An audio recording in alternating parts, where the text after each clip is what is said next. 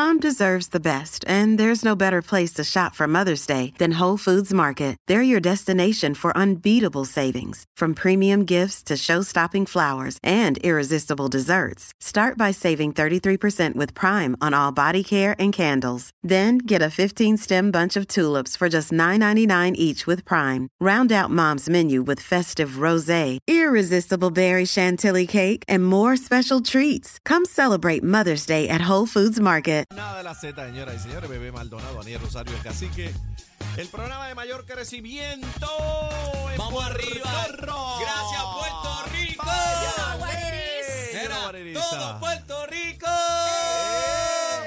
Rayete, me lo como. Agradecido con el pueblo de Puerto Rico por el apoyo incondicional a estos tres servidores.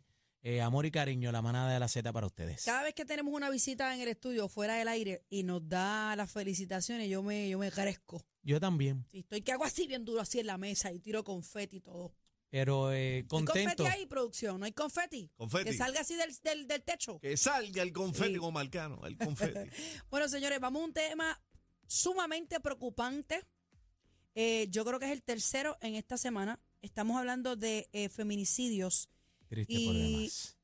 Antes de entrar en la entrevista que tenemos, tengo que decir que acaba de salir un push notification donde el supuesto asalto a mano armada de la madrugada de hoy en la urbanización de Río Piedras, en esta escena que aparente y alegadamente no es compatible con la versión de la pareja ambigua de la víctima. Esta mujer que fue herida de bala estaba desnuda. Ella se llamaba Zuleika Marie Fernández, de 34 años, una jovencita. Ya se estableció que la investigación va a ser a base del protocolo de feminicidio, ¿ok? Y transfeminicidio.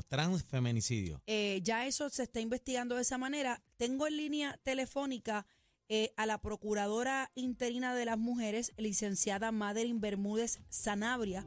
Bienvenida a la manada de la Z. Muchas gracias. Muy buenas tardes a todos. Saludos. Buenas tardes. Madeline, las cifras siguen en aumento. Van 41 mujeres en lo que lleva de año, 15 más que el mes pasado, 36 de estas muertas por asesinato y 8 de ellas a manos de sus parejas. El sábado, lamentablemente, perdimos a otra, Iradia Hornedo Camacho. Estaba junto al presidente de FUPO, el señor Diego Figueroa. ¿Qué ha pasado con este caso? Y yo tengo varias preguntas que te las vamos a ir haciendo en el transcurso. ¿Ellos no eran pareja? No, en este caso, de la investigación que se está llevando a cabo, todavía la investigación está en curso, pero de la investigación pues ya han habido varios hallazgos. Dentro de ella ellos tenían una relación consensual. El caballero lo reporta, ¿verdad?, desaparecido su esposa. O sea, esto es una relación, en este caso, ¿verdad?, que envuelve otras circunstancias, ya que su esposa, él convivía con su esposa lo reporta desaparecido porque ya el caballero había dado indicios de problemas de salud mental. Estamos hablando estamos hablando de la esposa de Figueroa Torres, que fue la que hizo una querella como una persona desaparecida. Desaparecida, exactamente. Wow. Se inicia la búsqueda y entonces se encuentra en el interior del auto de la dama estas dos personas, dos cadáveres, y resultan ser, ¿verdad?, la víctima y el caballero al que estamos haciendo referencia. ¿Qué sucede? En este caso, la investigación forense es bien importante. ¿Por qué? Porque como no es una relación de pareja que se hubiese tenido, ¿verdad?, conocimiento, hasta el momento, no hay ninguna querella que se haya establecido, solicitada, ¿verdad?, por la justicia. No hay ninguna querella de agresión, ninguna orden de protección, ningún reporte de incidente. Pues entonces se está haciendo la investigación conforme, y como bien mencionaste al iniciar el programa, y esto es uno de los adelantos que tenemos que resaltar que se han llevado a cabo en los últimos años, y es el protocolo de investigación de muertes violentas de mujeres y personas trans en esa parte. Así que, ¿por qué esto es importante, esta investigación de protocolo? Porque en pasados años se asesinaba una mujer y esa investigación se llevaba a cabo como pues un asesinato cualquiera. Aquí mataron una mujer. ¿Por qué la mataron? Pues la mataron. Si surge de la investigación que era una relación de pareja, bien, y si no, pues también fue un asesinato. Exacto, y si no, también. Y eso es algo que no debió ocurrir. ¿Por qué? Porque acabas de hablar algo bien importante también en cuestión a las cifras. Los números, yo siempre he dicho, una es suficiente, o sea, lo que queremos es cero, pero los números sí nos dan a nosotros una guía de dónde nosotros tenemos que colocar nuestros esfuerzos, dónde vamos a dirigir más fondos, en dónde vamos a educar más, en qué regiones estamos viendo que hay incidentes mayores, porque los incidentes también se dan en el aspecto de regiones. Así que, ¿en qué regiones tenemos que concentrar los pocos recursos que tenemos? Ahora mismo, ¿cuál es la región? ¿Cuál es la región más activa ahora mismo? Bayamón, en este momento Bayamón. Bayamón. Wow. Bueno, creo que en Bayamón hubo otra, Jenmari Maldonado, de 27 años, frente al residencial Francisco Figueroa. No sé si es Bayamón o este residencial es cerca de Luis Llorens Torres, donde asesinaron una mujer junto con otra persona dentro del carro. Exacto. En este caso, la dama era residente del residencial Luis Llorens Torres, pero fue entonces en otro pueblo donde ocurrieron los hechos. Okay. Pero es reciente. Pero entonces la importancia, que es lo que mencionamos, de que se investigue en relación al protocolo, es que vamos a determinar, vamos a comenzar la investigación desde la premisa que esto es un feminicidio. Vamos a comenzar esa investigación desde esa premisa, de que esto es un feminicidio, que aquí hay una muerte violenta por razón de género. ¿Qué sucede? Si en el transcurso de la investigación esto no es un feminicidio íntimo, como quiera murió una mujer, y yo siempre lo he mencionado, también es importante para mí resaltarlo, esta es la oficina de la Procuraduría de las Mujeres, no de las mujeres víctimas de violencia de género solamente. Yo trabajo con la población de mujeres sin hogar, trabajo con la población de mujeres con problemas de salud mental, con la población de mujeres con problemas de adicción a drogas. Sí, de yo todo tipo de situaciones. ¿Cuál es el origen? Claro. ¿Cuál es el origen? Es importante donde yo voy a dirigir esos recursos y a quién yo le voy a exigir más. Tenemos muchos problemas de mujeres con salud mental. No hemos mencionado a las mujeres que se han suicidado en los últimos meses. Hemos perdido mujeres por suicidio. Procuradora, o sea, hay un problema de salud mental en el país. Le hago una pregunta. La Procuradora de la Mujer, o sea, la oficina, ¿no ha pensado hacer algún tipo de alianza o colaboración, ya sea para que estas mujeres se armen, tomen clases de defensa personal, algo que las pueda ayudar, que les sirva como herramienta a la hora de que llegue el individuo a atacarla, que se pueda zafar, que pueda sobrevivir? Tiene que haber algo que no sea un papel que diga que tenga una orden de protección, que a la hora de la verdad el loco se lo pasa por donde no es y llega y la mata. Hemos visto feminicidios con hombres que llegan a la escena con el grillete puesto, se lo cortaron y la mataron. Y van y la matan. Eso es así. Pues mira, hemos estado escuchando precisamente en el día de hoy, ¿verdad?, de que se está hablando de que armar a las mujeres es la solución. Yo tengo que aclarar dos cosas. En el aspecto como procuradora, en un momento dado nosotros se nos solicitaron opiniones, ¿verdad?, en cuestión a cómo liberalizar los requisitos y nosotros apoyamos la medida donde se otorga la licencia especial para las mujeres víctimas de violencia de género. A pesar, ¿verdad?, de ciertas críticas, sabemos que esto es una opinión bien... El pueblo tiene una opinión bien dividida en relación a esto. Y esto es para el que la quiera también. Esto no es obligarlas. Exactamente. Esto es para la que la quiere, para la que esté también consciente de las consecuencias, y que no esté comprometida a la salud mental tampoco. Claro. Licenciada. Exactamente. Licenciada, pero hay un problema, el sistema falla y lo vemos una y otra vez porque esto no es de la noche a la mañana. Hay un patrón constante de estos individuos que vienen acechando a las mujeres y entonces hacen las querellas, muchas veces se callan y terminan esto, pero el sistema falla porque el papel de la orden de protección, ¿qué puedes hacer con eso? Lo otro, ¿qué puede hacer una mujer que pase a toda esta situación? Y las que se han suicidado también, que quién sabe por qué lo hicieron, por toda la situación que estaban pasando en la casa y todos esos revoluciones, pero el sistema lo hemos visto que una y otra vez y constantemente falla. Pues yo tengo que decirte eso, que estoy totalmente de acuerdo contigo. Yo no voy a tapar el sol con una mano. El sistema ha fallado y quiere saber más. Va a seguir fallando. ¿Por qué? Porque es que la situación y el problema evoluciona y cambia. Hoy asesinan a una en esta circunstancia y mañana se van a dar otras circunstancias porque la sociedad evoluciona. Pero ¿qué es lo que tenemos que hacer sobre eso? ¿Cuál es ¿Cuál es la solución constante? Lo primero, la educación, en lo que estamos trabajando. Lo primero es la educación, porque no podemos dejar esto en manos del sistema. Por eso es que tengo que decir que estoy de acuerdo contigo, porque también tengo que decirte que no podemos dejar esto solamente en manos del sistema. Sí, tampoco hay una vara mágica que vaya a cambiar la cosa. El sistema falló en el protocolo, pues tenemos el protocolo. El sistema falló porque no se asignaba dinero a la mujer. Yo quiero que ustedes sepan que la asignación más grande que se ha hecho en servicios directos a la mujer y para trabajar el asunto de violencia de género y agresión sexual se ha hecho en los últimos 3 años, 9 millones. Y no para la oficina, para las organizaciones, para que llegan a las mujeres en esa parte. Así que el sistema falló en no asignar, pues ahora asignó.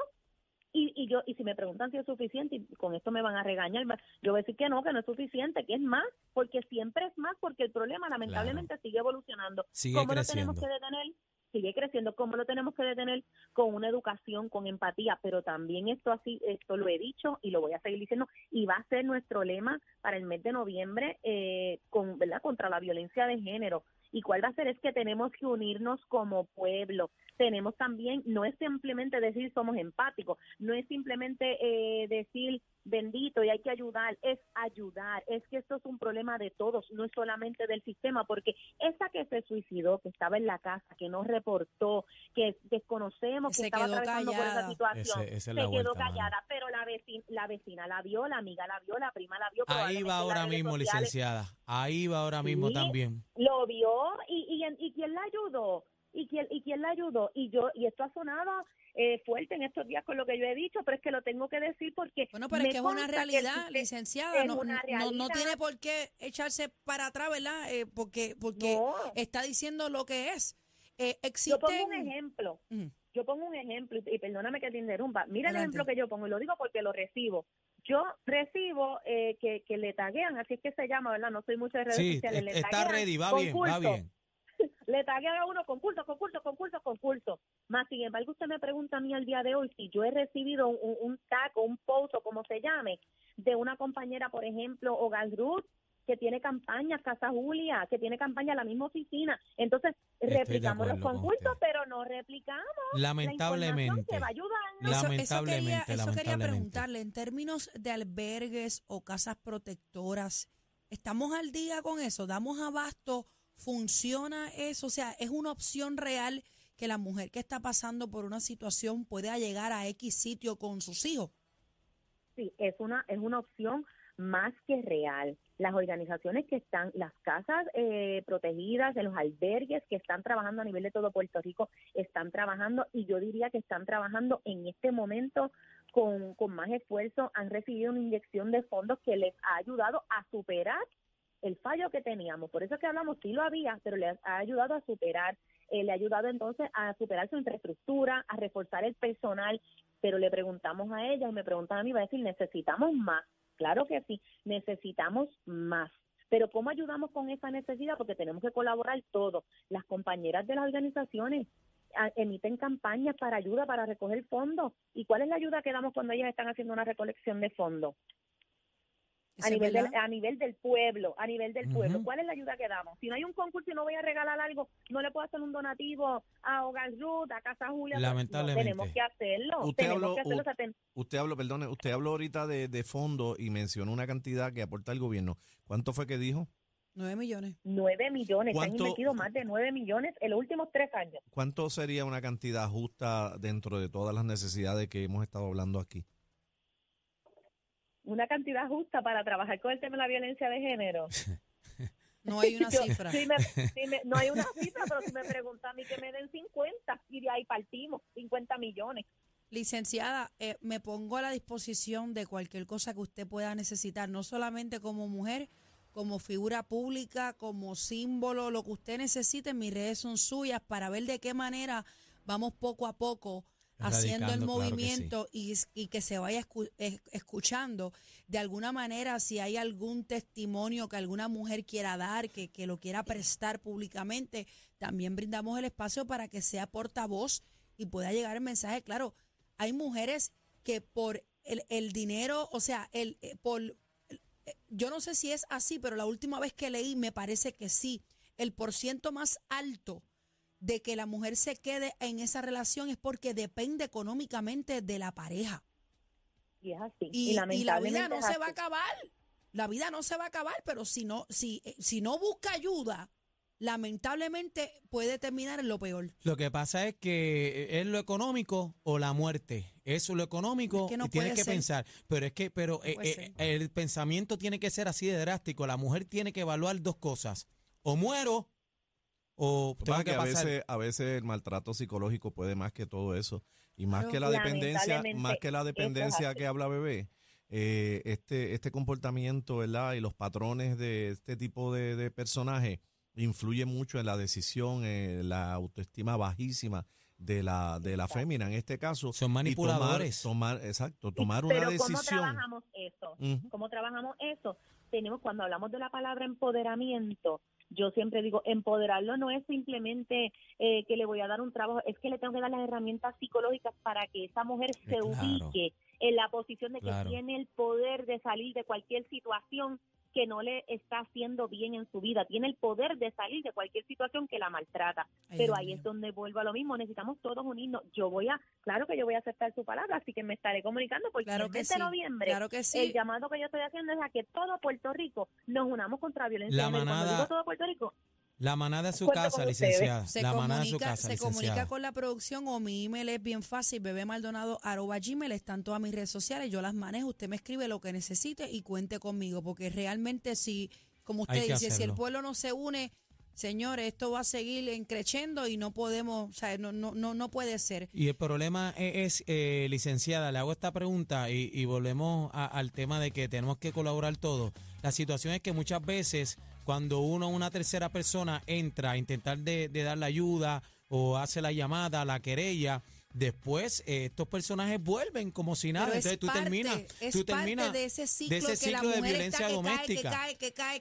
Pero por eso es que la gente se cohíbe en denunciar este tipo de situación, porque el problema es que vuelve, ellos se arreglan y tú quedas como el bochinchero o el metiche. Pues, pero lamentablemente entiendo, pero no podemos no podemos pensar así, debemos hacerlo, porque debemos pensar que estamos salvando una vida y debemos pensar que esa persona que está atravesando por una situación de violencia de género está atravesando una situación y un problema emocional también, un problema psicológico, o sea, porque si no tuviera esa situación, no estuviera soportando esa situación de violencia de género. Es que también necesita ese apoyo emocional, ese apoyo psicológico, y probablemente nosotros, porque hay personas que dicen, yo no soy psicólogo, no, pero tú sabes dónde referirlo a uno, a la oficina, a las distintas organizaciones, y eso es lo que vamos a hacer durante este mes de noviembre. Lo estamos haciendo arduamente todavía, pero queremos que todo Puerto Rico conozca todos los servicios que hay a través de toda la isla, para cuando usted ve esa situación, usted no mire para el lado, usted le brinde la mano a mí y diga, mira, si no, yo estoy aquí para ayudarte, pero si no, puedes llamar a tal lugar, te voy a referir a tal organización, existe, porque yo escuché que existe en tal sitio, te pueden ayudar. Licenciada, cuando estés lista, estamos para ayudarte. Aproveche el tiempo a las mujeres que nos están escuchando, dígale lo que usted entienda y si hay alguna que tiene una emergencia, ¿dónde se pueden comunicar? Pues yo, el mensaje mío y es el que estoy llevando en este momento, es que si su vida corre peligro, usted inmediatamente tiene que llamar, ¿verdad?, al 911. Pero si usted entiende que usted está atravesando por un problema de violencia de género, si usted entiende que hay una situación que la está haciendo sentir incómoda, pero no está segura si es violencia de género o no, porque también nos pasa. A veces no identificamos que eso sí es violencia de género. Estamos aquí para ayudarle, 722-2977. En la Oficina de la Procuradora de la Mujer tenemos profesionales expertas con muchos años de experiencia que las van a orientar y las van a dirigir a distintos servicios. Usted no tiene que quedarse en una situación de violencia de género. Repítame el número, licenciada. Opciones. 722-2977, disculpe. Licenciada Madeline Bermúdez Sanabria, gracias por estar con nosotros, bendito. El tiempo nos traiciona, nos encantaría tener un poco más. Pero tenemos que cumplir con los compromisos. Gracias por estar con nosotros, señores, ya lo saben. Vamos a ver si alzamos la voz por todas esas que han fallecido y por las que tenemos vivas todavía, podemos ayudarlas, así que nada, meta mano. Los hombres, los caballeros, por favor, la mujer no es un objeto, usted no es dueño de ellas, por favor, así que pónganse para su número. La manada de la Z. ¡Ay! Esto se puso caliente. ¡Ah! Recoge que nos vamos. La manada de la Z.